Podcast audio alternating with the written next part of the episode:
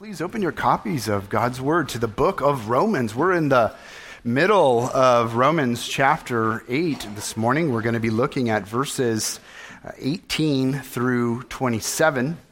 But as is our custom, we'll start reading at the text we meditated on last week. So we're going to start reading at Romans uh, chapter eight, uh, verse twelve. So we'll read twelve through twenty-seven.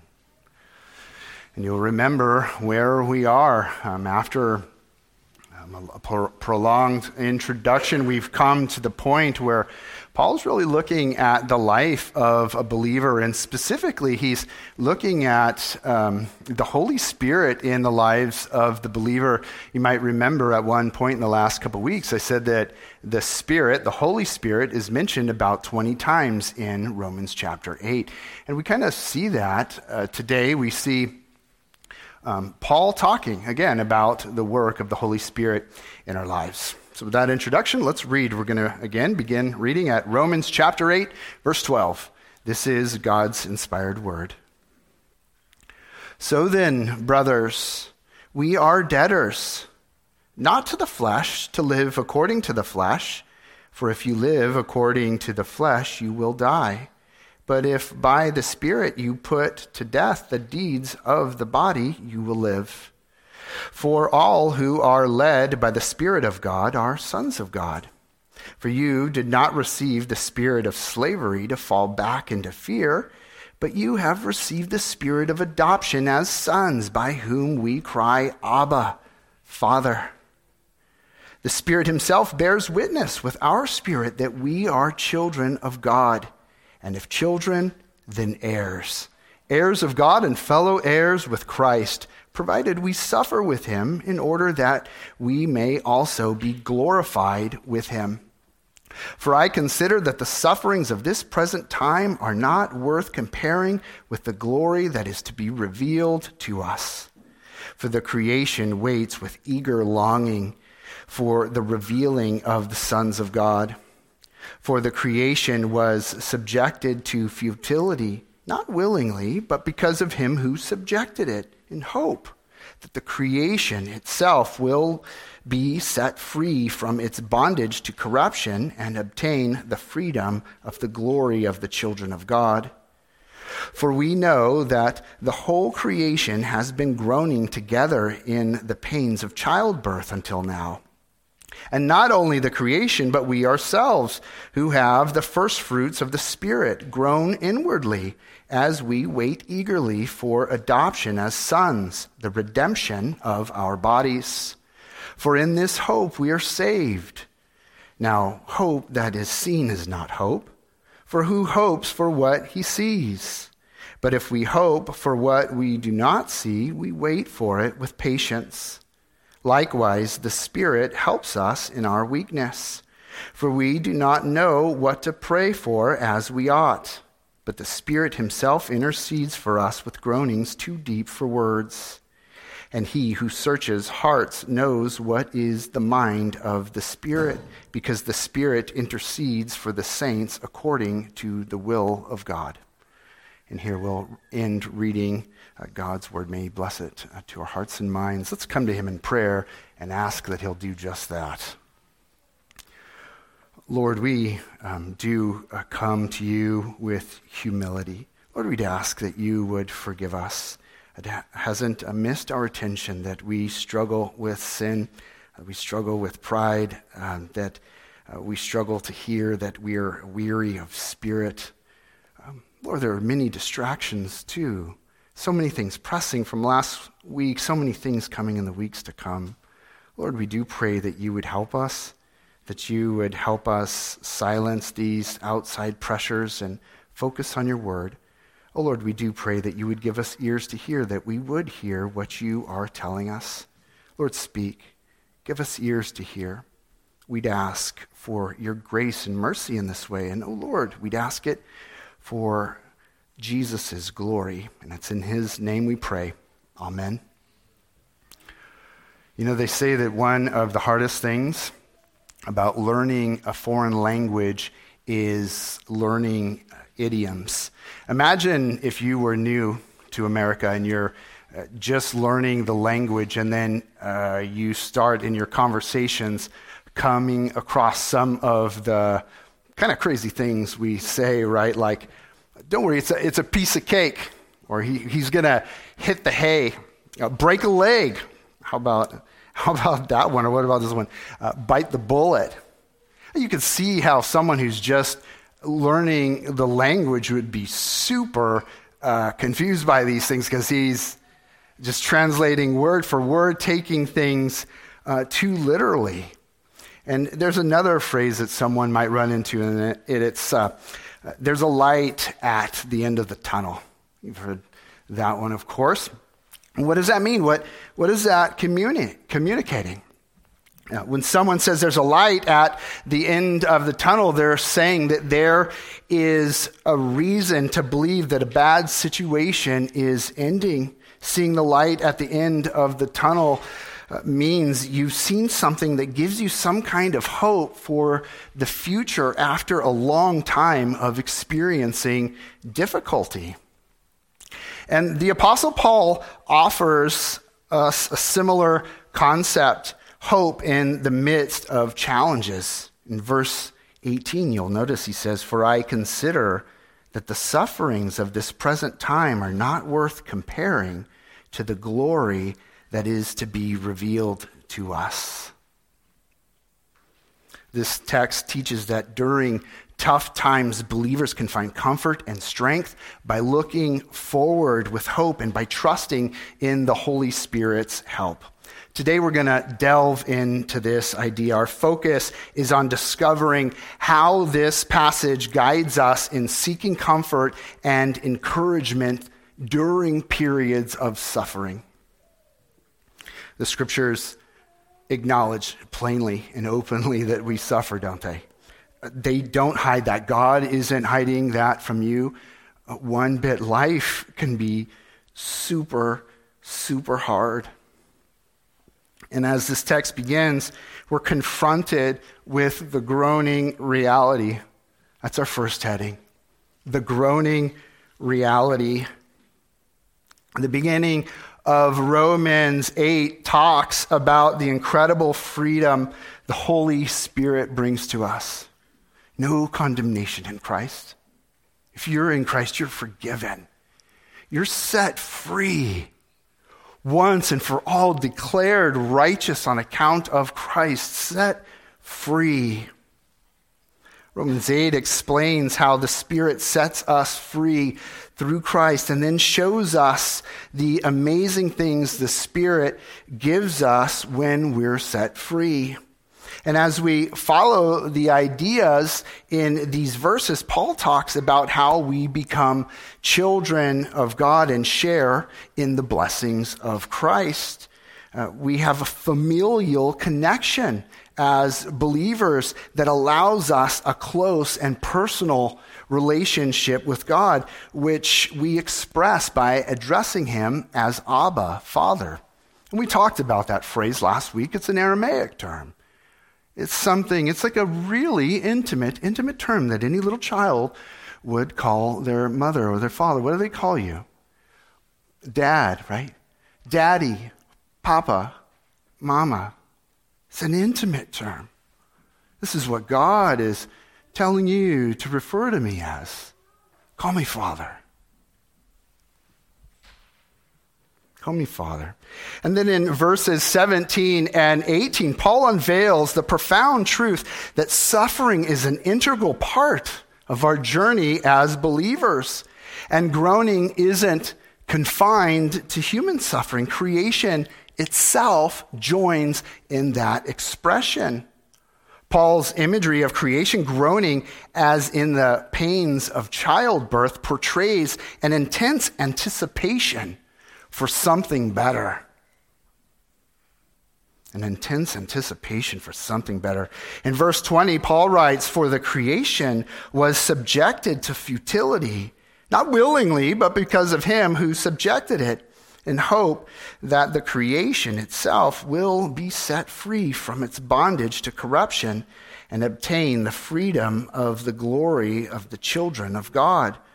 For we know that the whole creation has been groaning together in the pains of childbirth until now.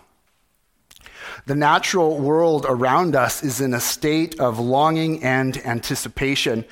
Paul compares this longing to a kind of groaning, which is the universal language of yearning that both creation and believers share.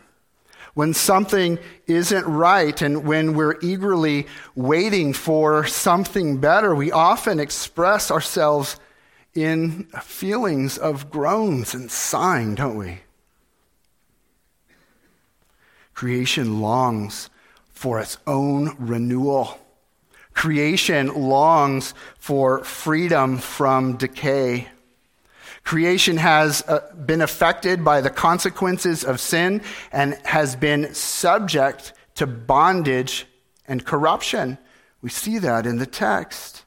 This means that the fallen state of the world, marred by brokenness and suffering and decay, is not what it was meant to be.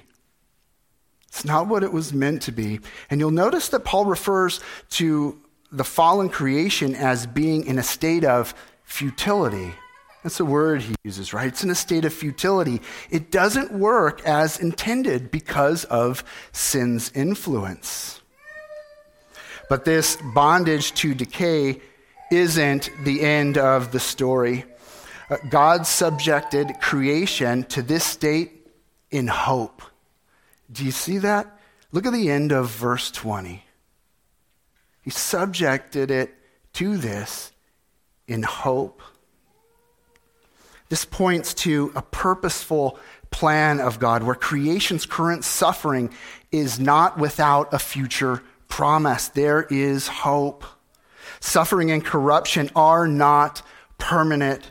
Paul likens creation's situation to a temporary condition waiting for a transformative event. You see that he compares it to being set free from bondage and corruption. That's the language he uses, isn't it? This implies a future state of renewal and restoration where creation will be liberated from its current brokenness.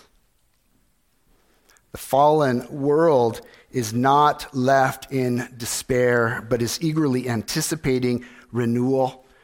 Creation's groaning is a sign of its yearning to be liberated from decay and restored to its intended glory. We have something in common with creation, don't we? We groan. We groan. And we long for transformation. We long for renewal. We long for glorification.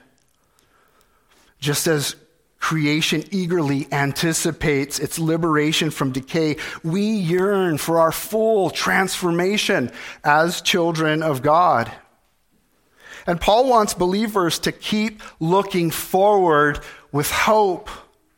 You'll notice that he makes a powerful comparison between our present suffering and our glorious future that is awaiting us in verse eighteen. Look what Paul writes. He says, "For I consider that the sufferings of this present time are not worth comparing with the glory that is to be revealed to us." Paul's highlighting the vast difference in significance between or from what we're going through now and the incredible blessings that lie ahead.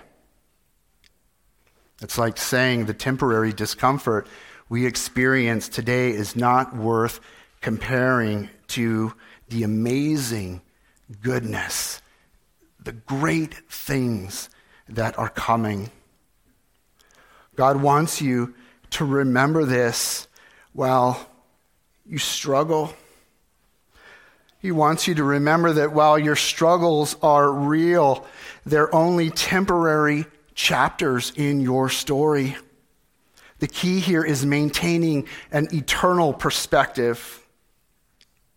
When you're faced with hardships, it's easy to get caught up in the difficulty of the moment.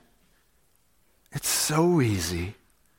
But God is reminding you that these challenges aren't the final word. They're like a short rain shower compared to the everlasting sunshine he's promised you in glory. And remember, believers aren't just recipients of some far-off promise. We're co-heirs with Christ. This means we're sharing in his inheritance, partaking in the same future he's destined for.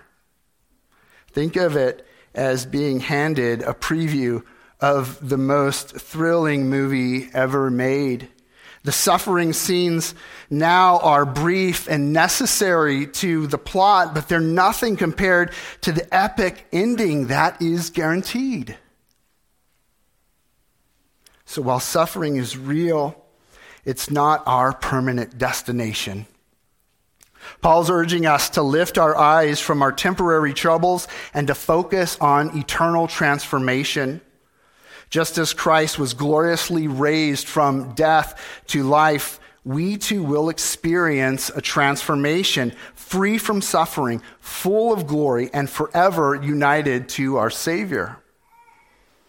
With the understanding that our present suffering is not fin- the final chapter in our story, Paul shifts our focus to explore the Holy Spirit and how he helps us navigate the challenges and embrace these promises. This transition leads us to our second heading, the Holy Spirit's help. The Holy Spirit's help. We often find ourselves in need of help, don't we? Very often we find ourselves in need of help. We frequently encounter situations where seeking help becomes essential. From something as simple as asking directions from uh, a friend who is familiar with the place that you're going, to seeking advice from a coworker on a challenging task. We regularly rely on others' expertise and experience. And continuing that theme, the text reveals how the Holy Spirit helps us by empowering us to hold on to the promise of future glory while enduring the challenges of the present. In verse twenty-three, Paul writes, "And not only the creation, but we ourselves who have the first fruits of the Spirit groan inwardly as we wait eagerly for the adoption as sons, the redemption of our bodies." When Paul speaks of having the first fruits of the Spirit, he's referring to the presence of the Holy Spirit in the lives of believers. Just as the first fruits of the harvest in ancient times promise the full harvest to come, the Spirit's presence is a guarantee of future blessings and transformation that believers will experience. Our hope as believers is deeply rooted in the promises of God. And the Holy Spirit's presence within us is a tangible assurance of God's commitment to us. It's like a down payment on a glorious future that God has planned. This hope sustains us through challenges as we trust in God's faithfulness and await the fulfillment of his promises. And do you see that phrase, redemption of our bodies, there in verse twenty-three? That points to the ultimate transformation that believers will undergo. It refers to the time when our physical bodies, which are marred by sin and decay, will be fully redeemed and made new. One day our bodies will be completely renewed. And they won't just be completely renewed. They're going to be changed, aren't they? If you read First Corinthians fifteen, you'll see that Paul says our bodies, these bodies will be raised, but they are going to be glorified. There was a guy I used to live uh, next to who had a home, and um, it's less expensive to remodel a home than it is to build one from the ground up. And so what they did is they knocked down the entire house and they left one wall. One wall. And they built a mansion where this little, um, you know, humble two-bedroom, one-bath house used to be that he inherited. It was just this small little house. It was the same house, and it was raised to something glorious and magnificent. That is what happens with your body. Your body will be buried. It will be raised again. It will be your body, but it will be restored and it will be glorified.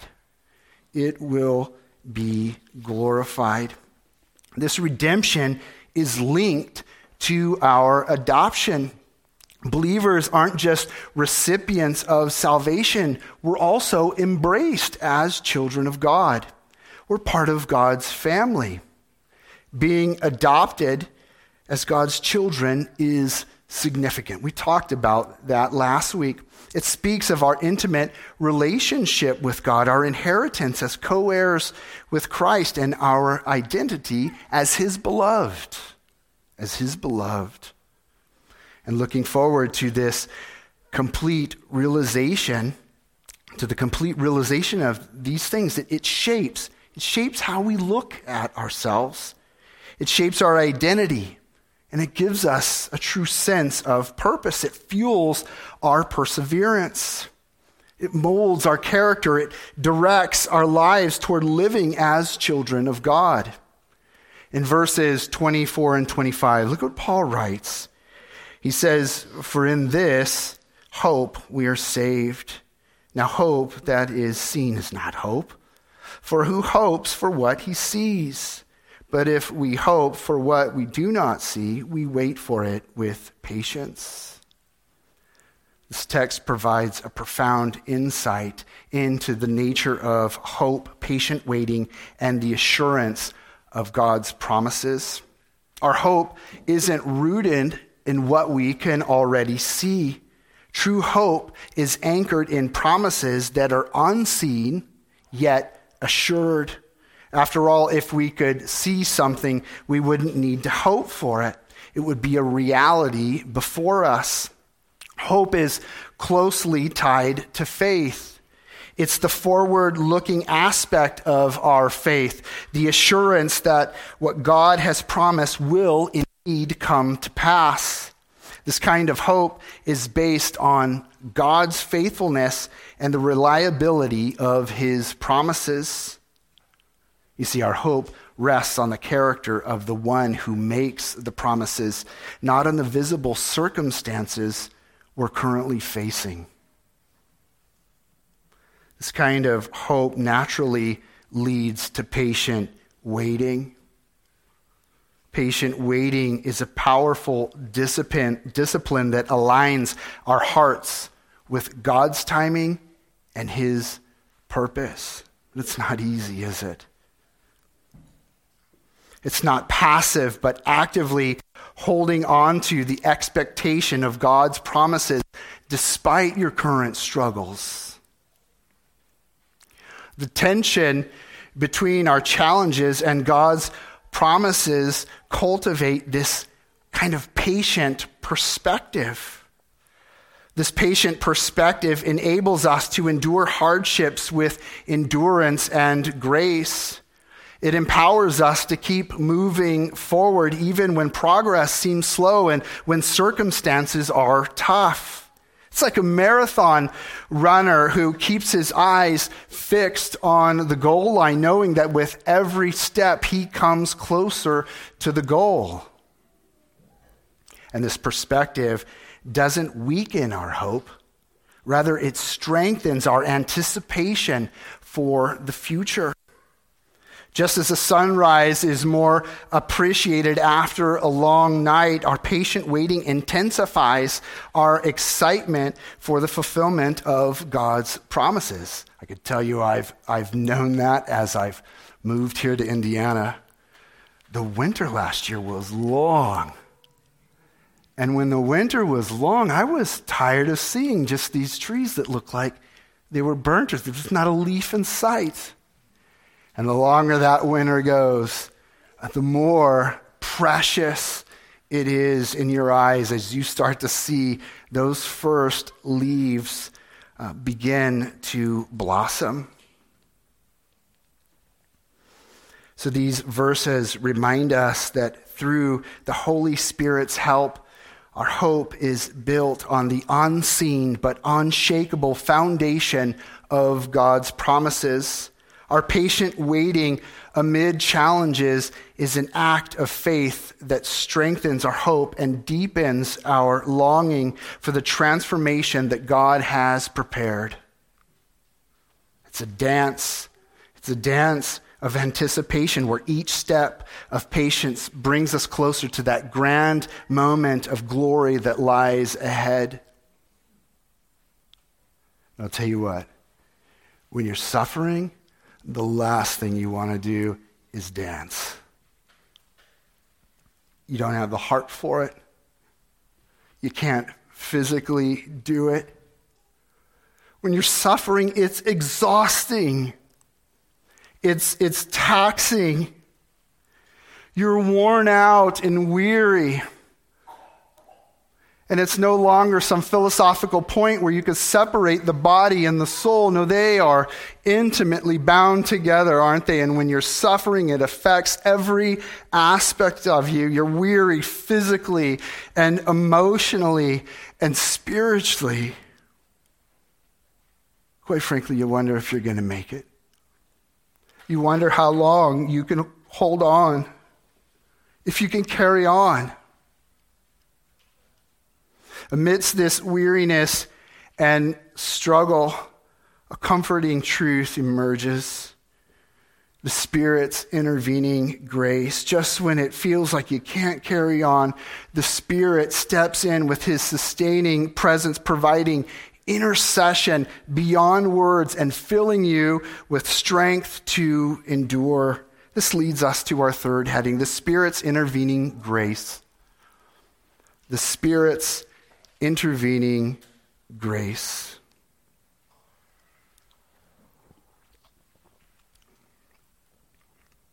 Occasionally I have found myself in uh, the humbling situation of being in a hospital uh, with someone who is very unwell, and sometimes um, these cases have been an emergency.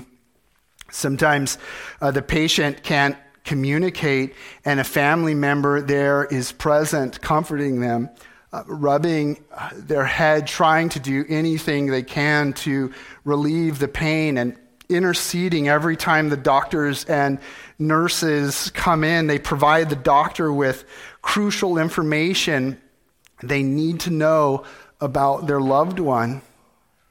And we see something similar in our text. When we're groaning, when we're suffering and unable to get the words out, the Spirit intercedes on our behalf. In verse twenty-six, look what Paul writes. He says, "Likewise, the Spirit helps us in our weakness, for we do not know what to pray for as we ought. But the Spirit himself intercedes for us with groanings too deep for words." The Spirit is a compassionate helper who comes alongside believers in their weaknesses. And you'll notice the word "likewise" at the beginning of that sentence. This links, uh, this links the Spirit's role with that shared groaning we've already discussed.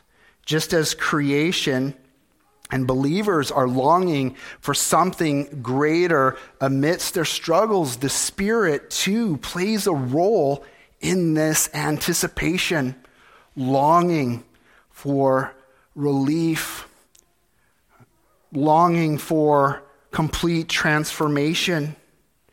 The Spirit understands and empathizes with your struggles because he's intimately because he intimately knows your hearts and your experiences.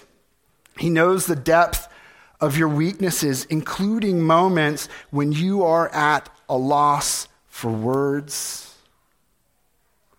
when you can't pray, when you're so crushed you don't even feel like praying. Imagine a close friend who understands your emotion even when you struggle to express them. The Holy Spirit does that on a divine level. When you're unsure how to pray or can't find the right words, the Spirit steps in, interceding for you. He understands your innermost feelings, your innermost needs and desires. The Spirit expresses your deepest longings and needs to God with a depth of understanding that goes beyond words. It's as if He takes our inexpressible emotions and He wraps them up in the language of the heart, and He sets them before the throne of God. These groanings too deep for words symbolize a unique form of communication. It's like a heart-to-heart conversation where words fail, but emotions and intentions are fully conveyed. The Holy Spirit doesn't just translate our words. He interprets the very essence of your being, your joys, sorrows, and needs. He expresses those to the Father, to the Son. He translates our heart's cries to God when we can't find the words ourselves. The Spirit bridges the gap between our limitations and God's perfect understanding. He provides a unique form of comfort and support, reminding us that even in our weaknesses, we're not alone. The Spirit's intercession reassures us that our struggles are heard and understood by the very one who loves us and cares for us deeply. And as you, as you look at the text, you'll notice something else about the Spirit's intercession. Verse twenty-seven says, "And He who searches hearts knows what is the mind of the Spirit, because the Spirit intercedes for the saints according to the will of God." The Spirit's intercession aligns perfectly with God's will. The phrase, "He who searches hearts," refers to God, who intimately understands the depth of our hearts and desires. The Spirit's role as an intercessor ensures that our prayers are in harmony with God's purposes. Imagine having a close friend who knows you so well that they can finish your sentences. Similarly, the Holy Spirit understands the mind and intentions of God with unparalleled depth. When the Spirit intercedes for us, He communicates our needs and desires in line with God's will. This divine alignment guarantees that our prayers reflect God's intentions for our lives.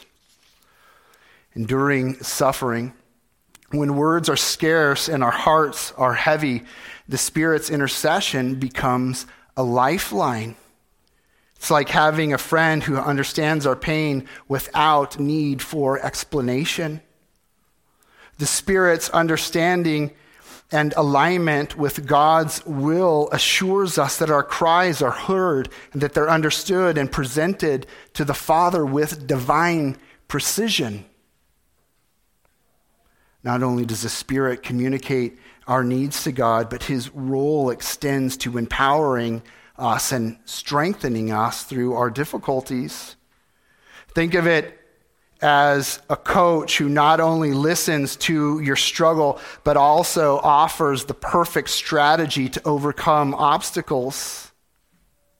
The Spirit does exactly this. He intercedes for us according to to God's will, but He also provides us with courage, endurance, and resilience to face our trials.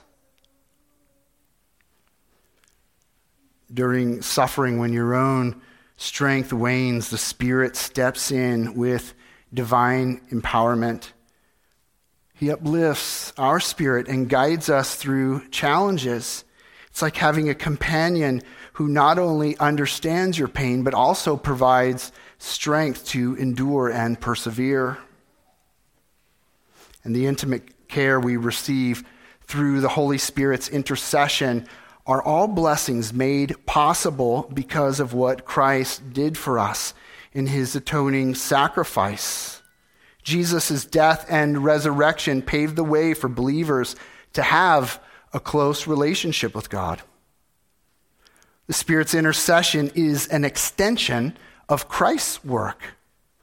Jesus left us with a constant companion, a helper, and an advocate who continues his work in us.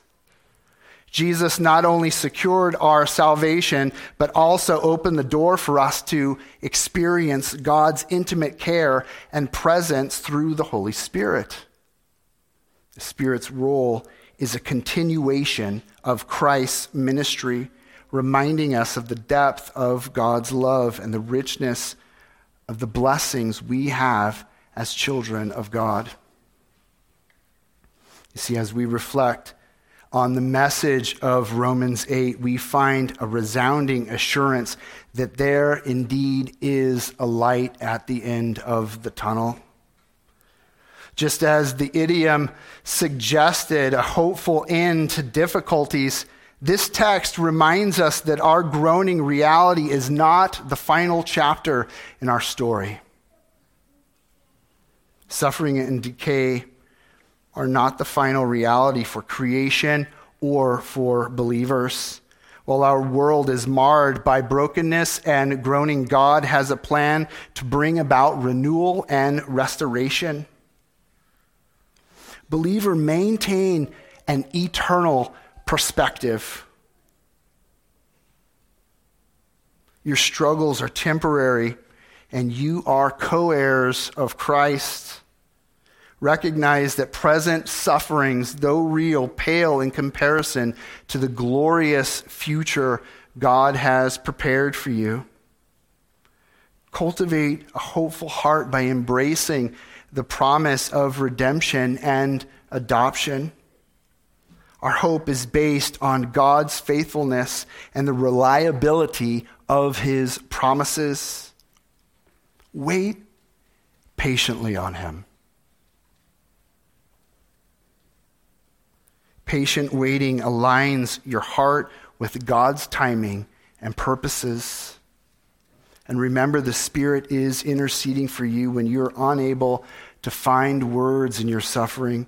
He conveys, conveys your deepest emotions and needs to God. This divine communication bridges your limitations and God's understanding, aligning your prayers with his will. The Spirit empowers us. He offers strength and resilience amid challenges, and there will be challenges. And this intimate care allows us to experience God's presence through the Spirit's ongoing ministry, reminding us of his boundless love and blessings. Amen. Let's pray.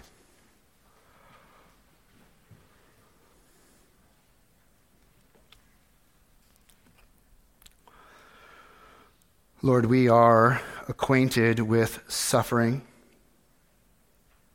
and we know you are.